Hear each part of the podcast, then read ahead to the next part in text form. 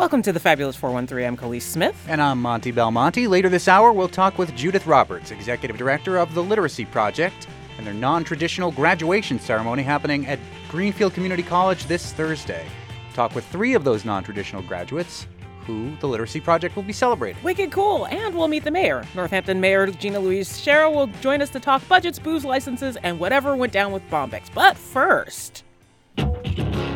We are on Strong Avenue in Northampton. Time for a local hero spotlight with Phil Korman from CISA, the local hero, folks, and Jeremy Werther, who is the chef owner of Homestead and also one of the partners behind one of my favorite new post Fabulous 413 show hangouts in Northampton. Tell us in the satellite bar. Jeremy, tell us what's going on right now. No, no, it's too early for this. When you're listening to it, it's the middle of the afternoon, so it's perfect. No, it's never too early. Uh, we're here standing on Strong, watching uh, the Summer on Strong program get set up here for the summer, which is super exciting. Really awesome collaboration between you know our local uh, community here. We're standing in front of Homestead, but it's a lot of fun to watch this one come together and get excited for the summer months. What is Summer on Strong for people who aren't familiar with it? Uh, summer on Strong is a collaborative program between a lot of the restaurants here on Strong Ave in Northampton. Uh, it's a full uh, street shutdown, al fresco dining style. We're gonna have music this season Wednesday through Saturday in the evenings, so you can come down and enjoy some food at any of these great establishments and enjoy uh, some music, enjoy yourself outside in this beautiful summer months. What's fun is we're here when they are literally shutting the road down, so all these people that are used to being able to drive on Strong Avenue are getting turned away. Oh, the, the turnarounds are a lot of fun to watch. The, th- the three point turns, and uh, we always take bets on who's going to crash first. But oh, no. fortunately, we've never had any incidents. oh, no.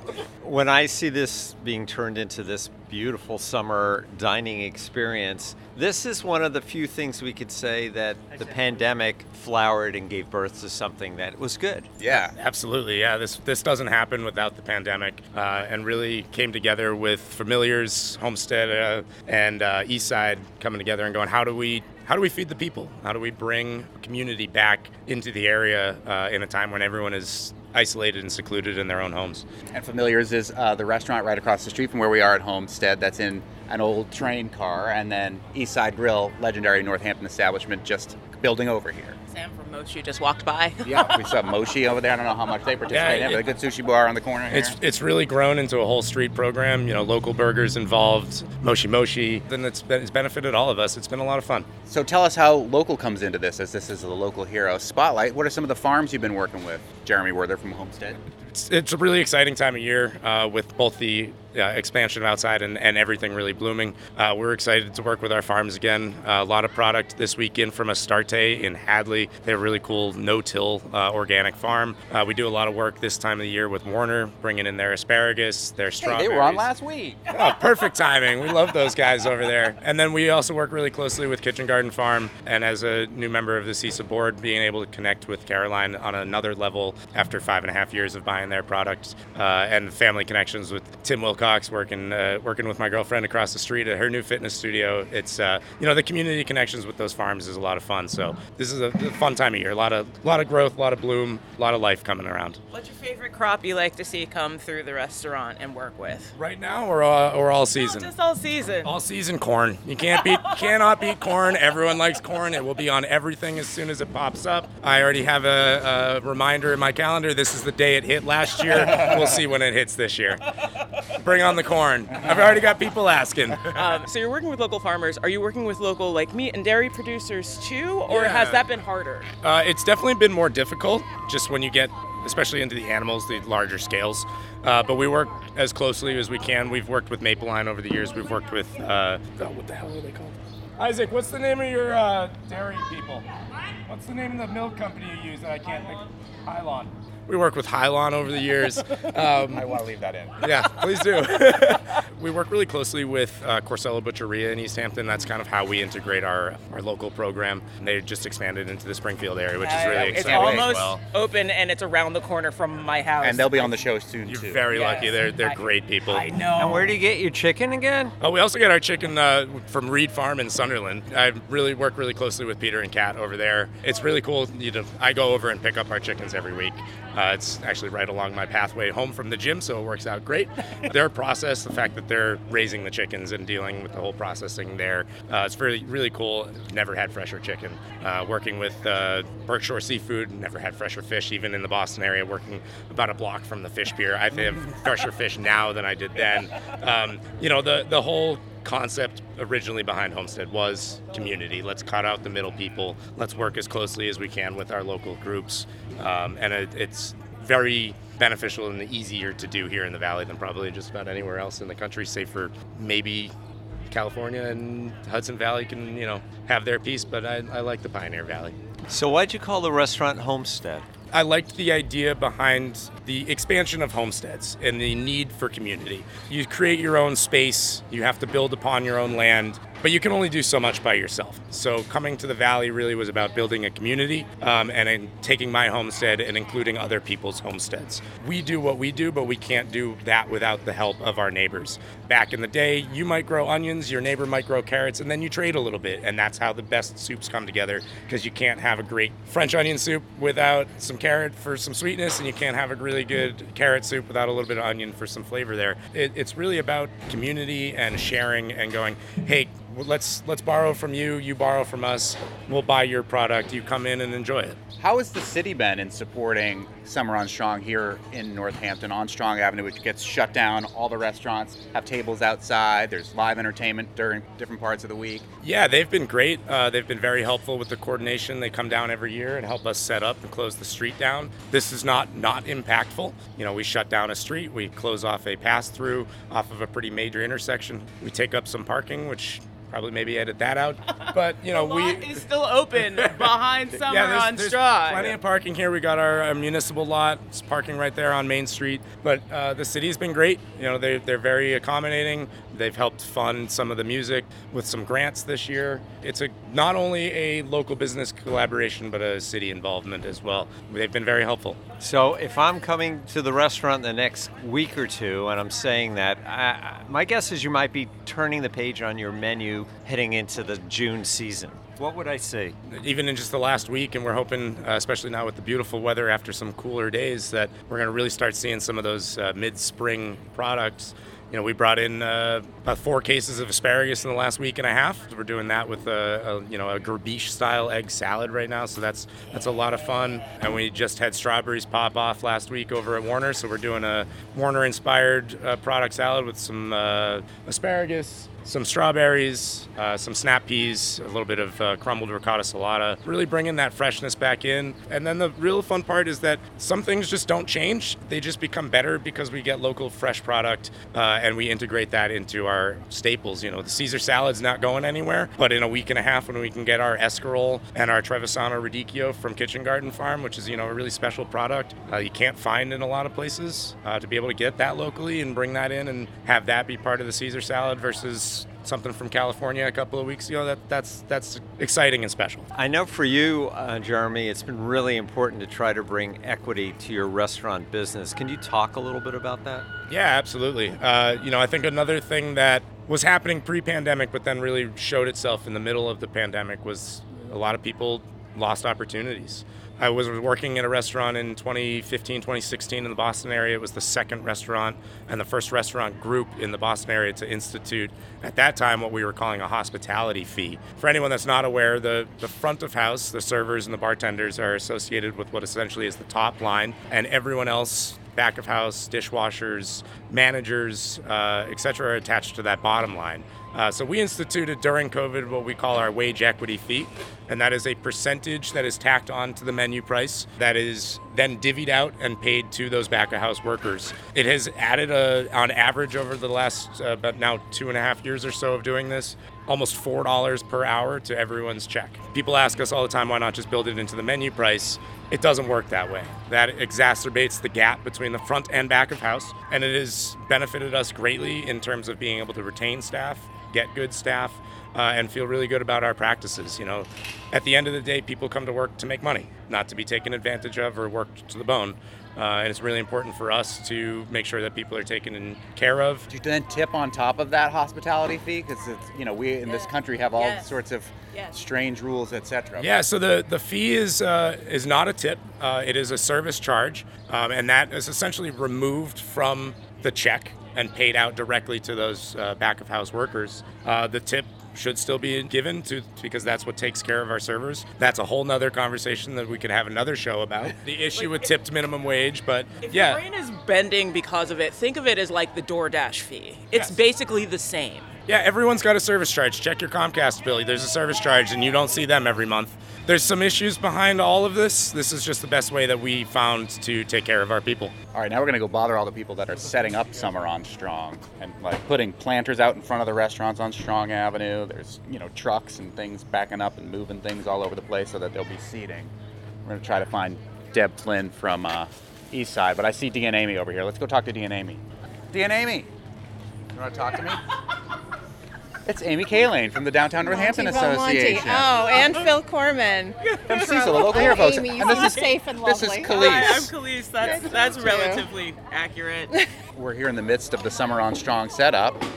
How's it going so far? Chaotic but amazing. Yeah, as I one love would it. expect. That's lovely. Tell me It what is. this has meant over the last couple of years for the downtown Northampton restaurant scene and community. I think it's one of the things that helped the restaurants in this neighborhood survive COVID. Absent this outdoor dining, uh, a lot of them would have had a trouble staying open. It's, I'm sure, not an easy task to shut a street down for such a long period of time, but has that become more smooth over the years? Definitely. I would say um, we were terrified year one, a little less terrified year two, and now I think that we've shown that the community shows up for it and that it can look beautiful and the traffic can figure out how to get around it. We're all playing well in the sandbox together. Okay, we got a forklift coming through. What a remarkably human sound effect. Beep beep beep. Here comes Deb Flynn, owner of Eastside Grill. How has this been for your restaurant, Deb? amazing. It's just been uh, our customers love it. It's just really great for downtown. The city is is very happy with it. I'm very happy with the city. It's a it's a great conglomeration, and I'm very happy with everything.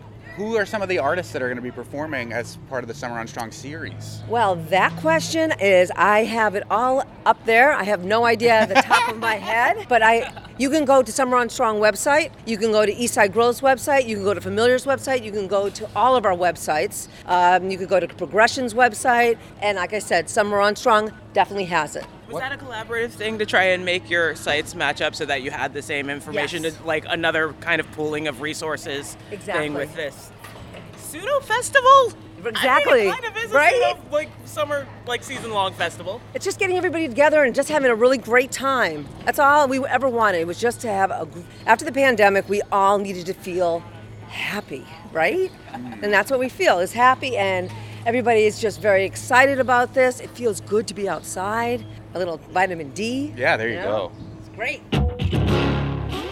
Thanks again to Deb Flynn from Eastside Grill, Jeremy Werther from Homestead, Deanna Amy from the Downtown Northampton Association, and Phil Korman from CISA. Later in the show, a GED graduation at GCC, an alphabet soup of celebration through the Literacy Project. We'll talk with three of the grads and the Literacy Project's executive director, Judith Roberts. Up next, another edition of Meet the Mayor We'll introduce you to Northampton Mayor Gina Louise Sciarra. You're listening to the Fabulous 413 on NEPM. Mm-hmm.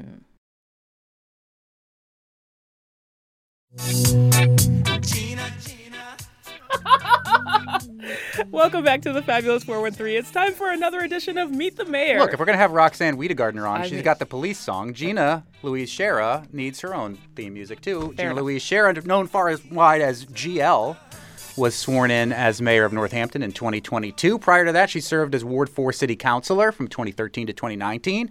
She served as city councilor at large as well. She was elected to both vice president and president of the council in her time in service. In her other professional capacities, Sciarra was the communications manager for Pathlight, the parent organization for several programs, including Whole Children, Milestones, Autism Connections, and Family Empowerment, which provide services and enrichment programs for people in Western Massachusetts with developmental and intellectual disabilities. GL's prior professional experience has spanned academia, development, and community preservation. After working for the ACLU's Reproductive Freedom Project, she earned a Master's of Philosophy in Sociology, studying gender and racial inequality in science, technology, engineering, and math. Sciarra's website says that she has loved Northampton since her years at Smith College and returned to settle here because she knew it was where she wanted to start her family. She soon became actively involved in the Northampton community to the point of, well, becoming mayor. Welcome to the show, Mayor Gina Louise Sciarra. Thank you so much. I, I just have to say that was maybe like the most comprehensive yet like pithy um, biography of myself I've ever heard. It felt a little bit like this is your life. I You stole covered, it from like- your website, Mayor. Well done, me. Um, well, we just that was great. Well, it was our pleasure. Uh, we just spoke with the some of the folks behind Summer on Strong, which will uh, officially it's closed as of today, and Yes. will kick off. Don't try to drive down Pearl Street and cut through to, to Bridge because you'll be really, really You'll be upset. disappointed. We'll be doing like a five point turn. Seriously. yeah. So, what has that meant for you uh, and for the city now that this is uh, your second year at uh, behind the mayorship, behind the mayor's desk, when this has been happening? Well, I mean, as as you heard everyone talk about in that segment, it's it's become beloved, of course, for the businesses that are that are there on Strong, um, but for the community, and it it feels like just one of the most special things that that we've done in the last few years, and kind of ne- even though this is now in its third year, it when you sort of turn that corner and you see it, it it never stops. It stops being kind of like arresting in this amazing way for me to to see this kind of oasis that ha- crops up down on Strong Avenue. Um, so, and it's been incredibly successful in terms of helping, um, you know, those restaurants um, and ha- and having performance. And then because it was so great, you know, we've now expanded it each year. So last year, in addition to Summer on Strong. Um, we had Masonic Street Live, which we started. Um, and then this year, we are expanding it to another location downtown, and we're calling it Bands on Brewster or Garage Band, which is between the parking garage and um, and where the brewery is. That's called Brewster Court, and um, we are there's a stage that's going to be there, and it's programmed with uh, with great performances. So we've got that, and then we are also Hold on, I got to stop you right there, Mayor. Yeah, yeah. I don't want to be critical, but if you're going to have garage bands in that location, you missed an opportunity to call it Punky Brewster.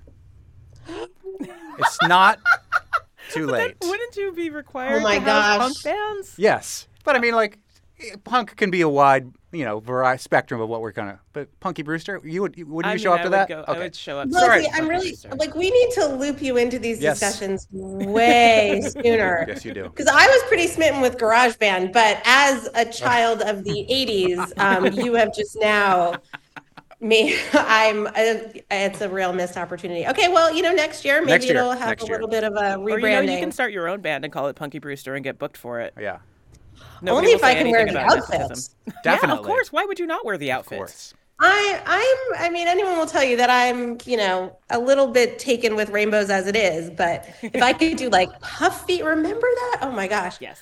Um, I would love that. I'm not sure I can pull off the hair anymore, but I'll try. and you were decked out in rainbows when we had you on for the first time in an unofficial Meet the Mayor capacity, where we just ran into each other at Northampton Pride event. And now uh, we reached out to you last week because we thought there was going to be a almost a he said she said city versus uh, organization about Bombyx, which is the Center for Arts and Equity in Florence, which was quickly asked to cease and desist its operations in regards to its live performances, and then seemingly almost as quickly, except for three weeks later, was then once again allowed to operate. There was a myriad questions that popped up. We had Cassandra Holden uh, from Laudable and Bombyx on, as well as Elizabeth Dunaway, who is the president of the board of Bombyx, on Friday. And so, um, if you had an opportunity to listen to that, or from, in your opinion, as mayor of Northampton, GL Sciarra, what happened with Bombyx to close it down, and why did it almost as quickly, re- the fire department retract its cease and desist order when it did? Okay, so the, the order was rescinded on Friday by the fire chief. Um, and that was done with agreement that Bombyx would meet with the building commissioner today, which has happened, so I can update everyone on that. Oh, good. Um, and that they would apply for a change of use, um, which they didn't apply for back in September. So back in September, the zoning was changed um, and to allow them to have a change of use. So, you know, the city's been really supportive of this mission of Bombyx. The city council has been. Um, a lot of us have really tried to to help them figure out how they can operate in this space. So so much so that we there was a change of use that went through the city council. Um, in September and to allow them to to provide the sort of musical entertainment that they they want to be doing. Um, when that happened, they were supposed to apply for that change of use with the building commissioner, which they they didn't. Um, so they have been operating in a way that was outside of the current use in the building code. Um, and so, had they applied at that time, it would have triggered, um, you know, a, a, review with building and a review with fire that would have said, okay, this is what to be able to do what you'd like to do, you need to have a fire suppression system. So they have now applied today, and they are working towards a fire that fire suppression system that's needed um, and is required by code. So um, they, in the meantime, they can remain in operation. So this is what they worked out with the building commissioner um, as an existing non-conforming use of one of these uses. This gets like really technical in building and fire code. Yeah. Um, but they they have to make changes to how they've been operating. Um, so when the the building um, when the building commissioner and the um, the well, the building inspector and the fire uh, inspection captain were there a few weeks ago. Um, by what Bombyx was telling them, and then doing more research, you know what how we know that they've been operating. They are operating outside of a use that they they can be doing at this moment. So they have to make some changes. They need to sort of move back to a use that that um, is allowed while they work towards this fire suppression system. So what does that mean? That means they need to keep their occupancy below 300. Um, there, no alcohol is allowed. They need to um, keep the lights up. They can't have low lighting. That makes it hard if there's an emergency for people to see where they're going. Um, they need to have the the paths, the exits, and the paths of egress fully clearly defined. Um, and they need to have their pews fixed. So one of the things that they'd done was um, they'd unbolted some pews so they could move them for uh, to create a dance floor. So these are all things that aren't allowed in the current use. So they have to un unbolt the pews. Yes. But then when they go when they go through the process of getting the fire suppression system installed there, they can officially apply for the change in use and then operate in the way that they were hoping to operate while putting on big you know big shows bigger than 300 people shows with some low lighting perhaps with some beer and wine being served. I honestly would be a little surprised at them getting more than 300 people yeah. in that building. I yeah, don't know it's not, where you would not a huge them. building so but is, is that what we're to they yeah they said actually they had been um, selling at least like or for some shows 330 tickets. Okay. So they had been um, having shows of you know larger than that. So once they get the system that they need they um, should be able to operate in this in you know in and have the shows that they want to have um, as long as they still are fitting within the zoning that's that's allowed for that which has which changed last september so now, so you know we've been trying to give them as much information as we can about what is allowed and not allowed um, you know i um, I did ARPA community grants um, earlier this year, and one of them was awarded to Bombyx. They had prioritized building out a commercial kitchen, and so now we're saying what you really need to do is prioritize uh, the safety equipment that you need to be able to operate. And so I'm asking them to convert that to um, to a grant that will be used for them to to move forward with all that fire suppression equipment that they need. We're meeting the mayor, Mayor Gina Louise Sciarra from Northampton, talking a little bit about the Bombyx situation that has ultimately been mostly resolved right now with more pieces to fall into place as time progresses. So let's move to booze. Well, let's before one last question on this. If they do get this change in use designation, it seems what instigated this entire thing is what we've been calling NIMBY, not in my backyard. People in the community of Florence who think it's too loud there don't want this kind of venue in their neighborhood. But with this official change of use, will they be able to operate in the capacity that they had been operating? Parking will be on the streets, perhaps. Maybe there will be times where it's a little louder than the neighborhood would like. Will they be covered, or will these kind of neighborhood complaints continue to come and come and come for the foreseeable future, even if they get the fire suppression and change their use of the building? Well, I mean, I think that that's something that they really need to work on. So, you know, there you have all of these different um, components of the city that they interact with. So whether it's the license commission or building or fire or planning, and they they need to comply with sort of whichever of those arms of the city are the regulatory arms of the city. Um, you know their use is touching at that moment. So, um, you know, I think that they need they need to really look at what they want to create there and whether it's going to fit within the zoning. Um, and that's, you know, uh, one of the things that's sort of been challenging about this is that they, um, how, how they sort of initially portrayed what they were going to be doing isn't matching what they're doing right now. And so that's, I think, one of the things that that triggered this this more careful review. So yes, there was there had been noise complaints, um, which then meant the li- which go to the license commission, which then meant the license commission contacted the building inspector and said, "Can you investigate this and bring your tool for that?" And um, which triggered the building inspector calling fire and said, "You know, we're getting, you know, what do you know about the use in this building?" Which then brought them there, and from Bombyx's own telling of what they were doing, triggered this, um, you know, us in telling them that what they were that they were operating outside of their use.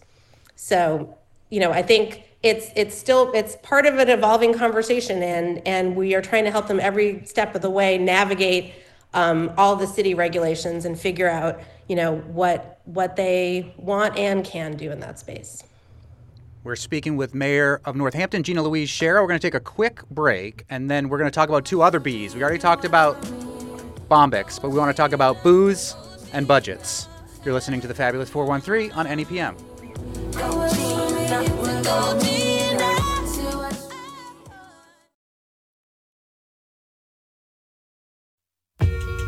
Welcome back to the Fabulous 413. We're speaking with Northampton Mayor Gina Louise Sciarra, and we're going to go rapid. Meeting her, if you will. What's that? We're meeting the mayor. Our Meet the Mayor segments. We're trying to meet all the mayors in the 413. We're going to go with a lightning round here with a couple things about booze and about budgets. First off, with booze, we've all been following the uh, liquor licenses of venue owner, property owner, entertainment entrepreneur Eric Suher and his liquor license holdings. Earlier this year, the city gave him a shorter deadline to demonstrate that he was going to open for business in at least two of the venues to show that the liquor licenses were in use or that he'd used them. And now it seems like he's going to have until sometime in September. What changed with these liquor licenses? Why did he get the Pearl Street liquor license back when that was originally taken away? Mayor Sciarra. So this is all under the license commission and not something that I control. But um, there, he had appealed um, the the license commission's decision, and so this is now the agreement that they've come to. Um, is that he has till uh, the end of September to either open up and fully exercise those licenses so not like once a month but have you know regular use of whatever li- license at whichever of those venues um, or um, needs to sell them. Um, and if neither of those things happen then they come back to the city Okay, rapid fire question number two: the budget, 132 million. You had to take up 1.2 million from the emergency funds to the schools. Are you anticipating that'll happen again with the fair share amendment going into effect? The quote millionaires tax. Are you hoping to see some of that money fill that gap I, in the school budget? I would love to see some of that money. I'm concerned we won't see some of that money. So the 1.2 million that I took out of the fiscal stabilization fund, I was very clear about was a one a one-time fund use um, because the deficit in the schools was so large that I, it, it, was we wouldn't be able to absorb it without really, really, really significant cuts. So I felt like this was um, something that we absolutely had to do was help the budget this year. But there were still some cuts this year, this year and there'll need to be some cuts next year. Um, everyone go talk to your legislators and say and talk to the governor and say we do want our fair share of fair share my concern right now is that it's not going to be directed to K through 12, which is where we need it. So uh, you've got a design for a new downtown, Main Street being redesigned. When do we see changes to that, and what are you most excited about the plans? Oh my gosh. Okay. So that should break ground in 2025. Um, so we've got a little bit of time left. I would say one of the things I'm most excited about that is that it actually solidifies, makes permanent a lot of the outdoor dining that we have loved um, during the pandemic. So we, it's something that's quickly become, I think, something that people cherish and look forward to. You know, we just talked about Summer on Strong, and then we have other places where we've created space using parking spaces for outdoor dining. This will create more space for humans on the sidewalks and will allow for more outdoor dining. And where is the good pizza? Oh, all the pizza in Northampton's excellent. Excellent mayoral dodge of the question. That is a dodge. I love pizza, and I love Northampton and Florence pizza the best. Fair enough. We're speaking with Northampton Mayor Gina Louise Sciarra. Um, another guest pizza related question Ninja Turtle manhole covers. How do you feel about this? That has become a surprisingly controversial topic where ARPA money, I believe, is being used to create Ninja Turtle manhole covers. I don't know if you can even call them that right now in Northampton, and to celebrate that that was the birthplace of the Teenage Mutant Ninja Turtles. Pro or con Ninja Turtle covers? Well, I'm the person who decided to fund this project, so I am very much pro. So, first of all, this is public art. Um, I think it's sort of misunderstood what this is. This is creating public art like we create other public art. art. It's a tiny, tiny fraction of the ARPA community funds. Um, and it's a project that I really believe in. We know that it's going to bring people here. People are excited about it. And, um, you know, I think it's, we celebrate Northampton history in many ways, and I think it's important to celebrate our more recent history. This is an amazing franchise that was born here and features Northampton. And I'm really excited to see it um, commemorated and to, to draw people here to see this public art that we're going to create around it. And one last budget thing: in the wake of murder of the murder of George Floyd, there were some cuts to the police budget, but there was also the creation of the Department of Community Care, which has been folded into another department. But when do they actually start? When will they start responding to calls and the public? That's a great question. So they, um, so the Division of Community Care is now part of the Department of Health and Human Services, and we are hiring for that right now. So if, if someone's interested, anyone out there listening who's interested in being a responder and being part of this remarkable division um, that will help respond to those um, who are in crisis in Northampton, who have mental health or substance use issues or, or things where people really need, um, you know, a, a different sort of response. If you're interested, please apply for those positions. We're hiring for them now. They will go through a very, those uh, responders will go through a very extensive training training program. Um, and we hope that they will start um, answering calls in the very early fall, hopefully in September. Mayor Gina Louise Sciarra, meet the mayor. Thank you for doing this. We'll hope to have you on again soon. If not, we'll uh, see you at Summer on Strong, which opened today. Yep. All that outdoor dining. Thanks Getting for doing a this. progression. Thank you. Coming up, students at the Literacy Project are adults who are brave enough to turn their lives around by returning to school for the basics. We'll talk to some of the Literacy Project's GED graduates and their executive director, Judith Roberts. You're listening to the Fabulous 413 on NEPM.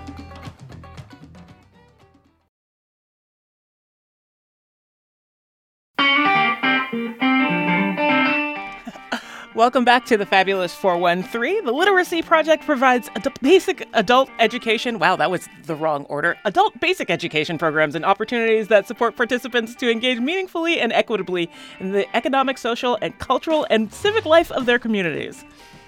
Students at the Literacy Project are adults who are brave enough to turn their lives around by returning to school for the basics. And joining us is the executive director of the Literacy Projects, my former colleague at WRSI Radio for many years, Judith Roberts.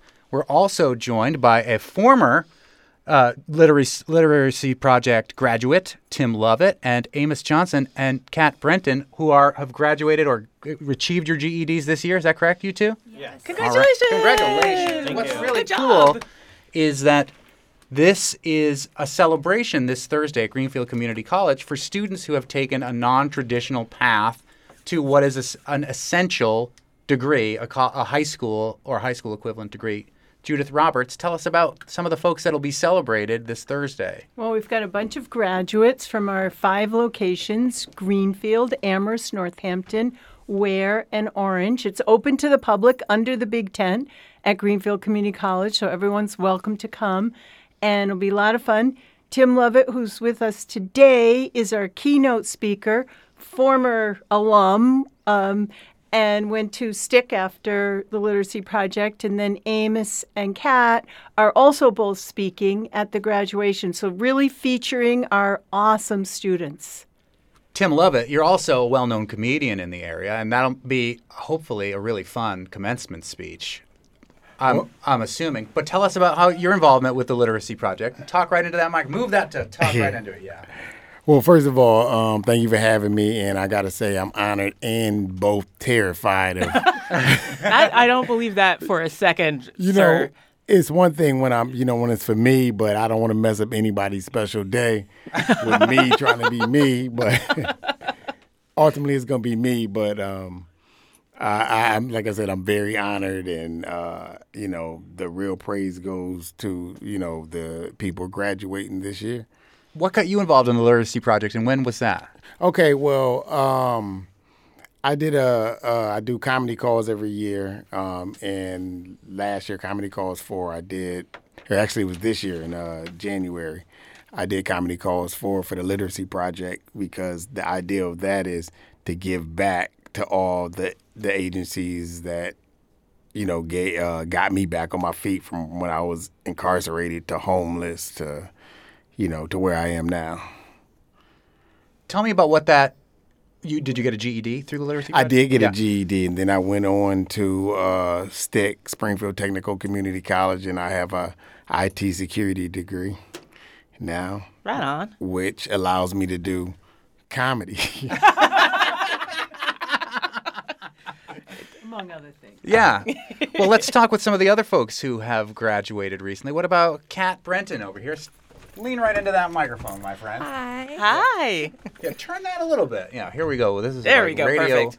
uh, behind the scenes. Tell us what got you involved with the Literacy Project, Kat. Um, well, I took a very non traditional path when I was younger and needed to get my life back on track. And about a year ago, me and my daughter ended up in a domestic violence shelter, and I was able to start straightening my life out. And thanks to the Literacy Project, I was able to go to school because what a lot of people don't realize is, of course, when you're in that situation, your first priority is always a job, but it's almost impossible to get a job nowadays without your GED.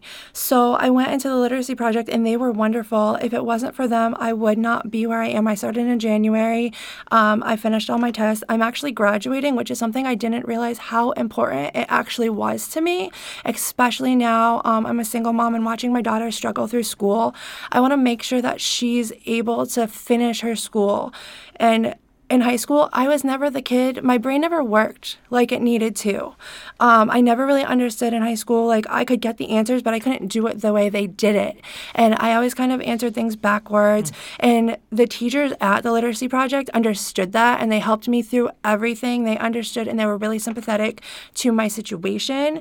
And if it wasn't for them, I don't think I would have succeeded in this because it was something I never really thought that I would be able to achieve. And now I'm graduating, and it's just it's crazy. Do you think they've given you tools to help work with your daughter as she struggles sometimes too? Absolutely. And they, it wasn't just about the education for them. Like they've helped me. Um, they've been working with me on housing because I'm still in a domestic violence shelter. Um, they've been working with me on, you know, my teacher has been there every step of the way. Um, they have helped me with just funding of even being able to get to do my testing. They were there for everything and they took any everything into consideration. It was wonderful. And it makes me see it gives me hope for my daughter in school because her brain definitely isn't it's like mine and i was a little scared about her going into school and seeing that there are teachers that are able to get through to kids like her it gives me hope for her So does the Literacy Project generally have like grants to help with like its students with testing across the board? Like Yeah. So, um, one of the reasons why we're here today, two reasons. If folks need a second chance at getting their diploma, we're there. Your high school degree, we're there holding the doors open. So, call us at literacyproject.org. Um, and the other thing is that we get donations from very generous community that we serve, and that allows us to pay for testing for students, to provide computers, et cetera, et cetera. So, yeah. How many students do you think you worked with to get their GED, the which is stands for for once again the graduate equivalent degree? Is that right? Something nobody knows what it stands for. And then there- General equivalent. and then there's the HiSET, which is something that is that's the do both the of those still equivalency. exist. Two tests. Yeah. And, Yeah. and they both kind of are equally weighted? They're the same. Uh-huh. Yeah, just different companies. like, like the explains ACT it all. and the, Yeah, the yeah. SAT. Ah, Right, I see. But both of them would be the functional equivalent of having a, a yeah. high school diploma. And we have about 200 students every year, actually a little more than that, uh, between 200 and 300 students a year, and about 20% of them graduate every year. So some people, like Amos, come in and they go through really quick. Some people take three years. People go at their own speed. Well, let's hear Amos's story here. Tell us about uh, what brought you into the Literacy Project. Come real close to that mic. Uh, hi, thanks for having me. Um, I was an addict for over a decade, and I got sober recently. And um, through my network of people, they they believed I should go to GCC to pursue helping other addicts by becoming like an addiction counselor and Wow. taking addiction studies. And um, I lied so much about having my GED on applications. I forgot. I forgot I actually didn't have it. So I was like, "Oh, great! I've gone three times and like passed the the pre-test, and then I failed, and I gave up, and I I had like that mindset of why bother? I'm too old now. Blah blah blah." And then um, I also learned at the Literacy Project the growth mindset theory, which basically knocks those negative thoughts out of your head and you replace them with positive thoughts and you actually rewire neurons. It's a whole theory. Um, but it, it helped a lot in in recovery and in schooling. So like it's even though it's hard to work and it hurts to to get educated, like there's a, a kind of frustration and pain that goes on when you're learning new stuff. Um, but you know that the reward is greater than that pain. So you push through and you keep going. And um, they also set me up with a class at GCC for college success for recovered addicts. And I'm currently attending that. There's eight classes. I think I have five left. And that's really great because it sets you up with people you can talk to more than, than just one advocate or something. Like if you're struggling and you feel like you're going to relapse or if you just need help with homework, they set you up with like a whole network of people. And that's really good too. Almost like community is really important and like supporting individuals. Yeah, and I'm imagining that, you know, I've learned over the years how different it is for different people to learn. Mhm. As we were just hearing from Kat's story, you know, going to a, re- a public school, perhaps you feel like, you know, a round peg in a square hole or whatever analogy you would like to use it with. Um, how many people that are you're working with, Judith, feel like they were left behind by the traditional schooling because they weren't thinking in the same way? They, they were understanding differently and just needed a different avenue to get to the same information, essentially. Well, first of all, I never want to diss Cape Public School. I Right. come from a family of teachers, and they're noble, great people. It, um, the Literacy Project is really there for folks who, for whatever reason, need a second chance. Um, could be domestic violence, could be, you know, interrupted their schooling, uh, drugs and alcohol, incarceration, whatever it is. We're there, as I said, holding the doors open. And um, so we work with people, we use a classroom model, but we really focus on the individual and the individual's needs. And so people come to us for all kinds of reasons. There's all kinds of reasons why someone doesn't finish high school. And um, very bright people, as you see in this room, and um, they just need a second chance. And I just wanted to shout out to Amos because he came back after he got his GED to tutor students who are still in the class. So there's very much of a peer learning where folks are all helping each other as well, besides our great teachers. We're speaking with Judith Roberts, who's the outgoing executive director of the Literacy Project, as well as Amos Johnson and Kat Brenton, as well as Tim Lovett, who worked with the Literacy Project previously and is now going to be the keynote speaker at their graduation ceremony at GCC this Thursday. That isn't just open to people that went through the Literacy Project, right? This is anybody who feels like they want to be celebrated for the hard work that they did to get that functional equivalent of a high school diploma, right, Judith? Yes, yeah. It's definitely open to the public. It's definitely open to other folks who did the GED program. And um, it's a really fun celebratory event. So we invite everyone to come. Thursday at 5 o'clock at Greenfield Community College under the big tent. Yeah, June 1st. Did I say June 1st? No. I need It happens to be June 1st. It happens to be Thursday, June 1st. Yes, thank you. Yes. Once May is over, go and celebrate, folks. Do you? Is I keep like talking about community, but like, does the community of of folks that you meet through here, do you stay connected afterwards to try and like support each other in like doing either more education or doing like other outside things? Like those those ties stay. Um, so I plan on staying in touch with my teachers. Um, my we stay in touch, but on top of that, they have given us like they do field trips for lack of a better term, where they do they get us together, and it's really nice because I don't know what other the other support system is like, but I don't have a support system. Um, like even my mom is probably the only one that knows that I'm going through this, and she told me I should be embarrassed for even wanting to go to graduation because I should have graduated when I was in high school. No, that's so not- exactly, and I no. know, and that's part of the reason I wanted to come on today because I know there are other people that are in my situation.